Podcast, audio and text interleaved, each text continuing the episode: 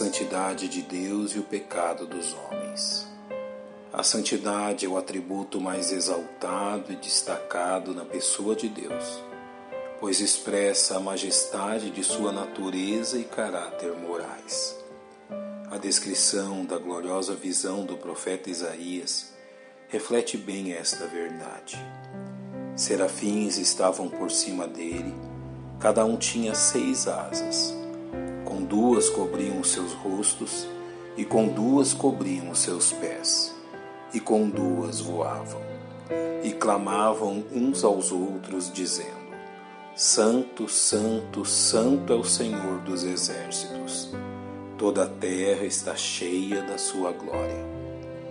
Não somente na visão de Isaías, mas de forma geral nas epifanias descritas no Velho Testamento, a santidade de Deus sempre foi seu atributo mais destacado, nos levando a reconhecer que o eterno Deus deseja ser conhecido, acima de tudo, pela sua santidade.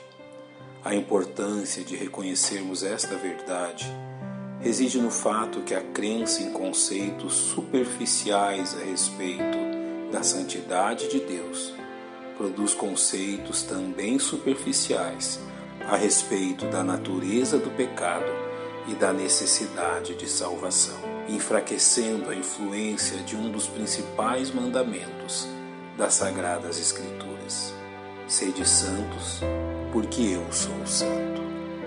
Ao observarmos o ensino bíblico a respeito da santidade de Deus, somos levados a entendê-la a partir de dois aspectos principais. Negativamente, a santidade de Deus significa que o Todo-Poderoso é inteiramente separado de tudo quanto é mal, tanto em si mesmo como em suas criaturas, como revelado por Jó. Longe de Deus esteja o praticar a maldade e do Todo-Poderoso cometer a perversidade.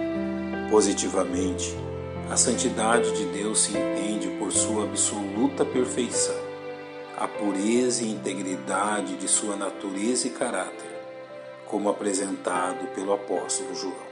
E esta é a mensagem que dele ouvimos e vos anunciamos: que Deus é luz e não há nele trevas nenhumas.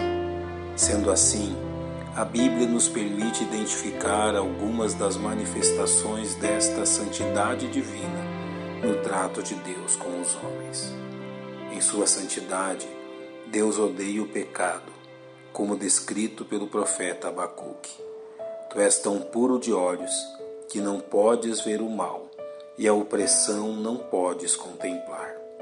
Como também se deleita naquilo que é reto o caminho do ímpio é abominável ao Senhor, mas ao que segue a justiça, ele ama. É devido às exigências de sua santidade que Deus e o pecador estão separados.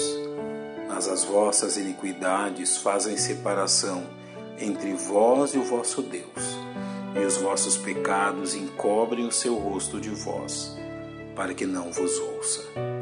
Como também foi a santidade de Deus a causa que levou o Salvador a oferecer a si mesmo em lugar dos pecadores, levando ele mesmo em seu corpo os nossos pecados sobre o madeiro, para que, mortos para os pecados, pudéssemos viver para a justiça, e pelas suas feridas fostes sarados. É a luz da santidade de Deus que revela a corrupção dos pecados dos homens revelando-nos que nossas obras são incapazes de modificar nossa condição, enquanto nos aponta o caminho. E quase todas as coisas, segundo a lei, se purificam com sangue, e sem derramamento de sangue não há remissão. É também o conhecimento da santidade de Deus que nos permite perceber o modo como devemos nos aproximar dele. Por isso, tendo recebido um reino que não pode ser abalado, que tenhamos a graça, pela qual sirvamos a Deus agradavelmente, com reverência e piedade, porque o nosso Deus é um fogo consumidor. Finalmente, é o contraste entre a santidade de Deus e os nossos pecados que nos revela a extensão do seu amor. como escreveu Paulo aos Romanos. Mas Deus prova o seu amor para conosco, em que Cristo morreu por nós, sendo nós ainda pecadores. Um Deus Santo, amar homens pecadores, é com certeza o maior mistério já posto diante dos homens. Nosso Deus e nosso Pai, reconhecemos a tua santidade revelada na tua palavra e o teu grande amor por nós. Agradecemos em nome de Cristo, nosso Salvador. Amém. Um bom dia e que Deus lhes abençoe.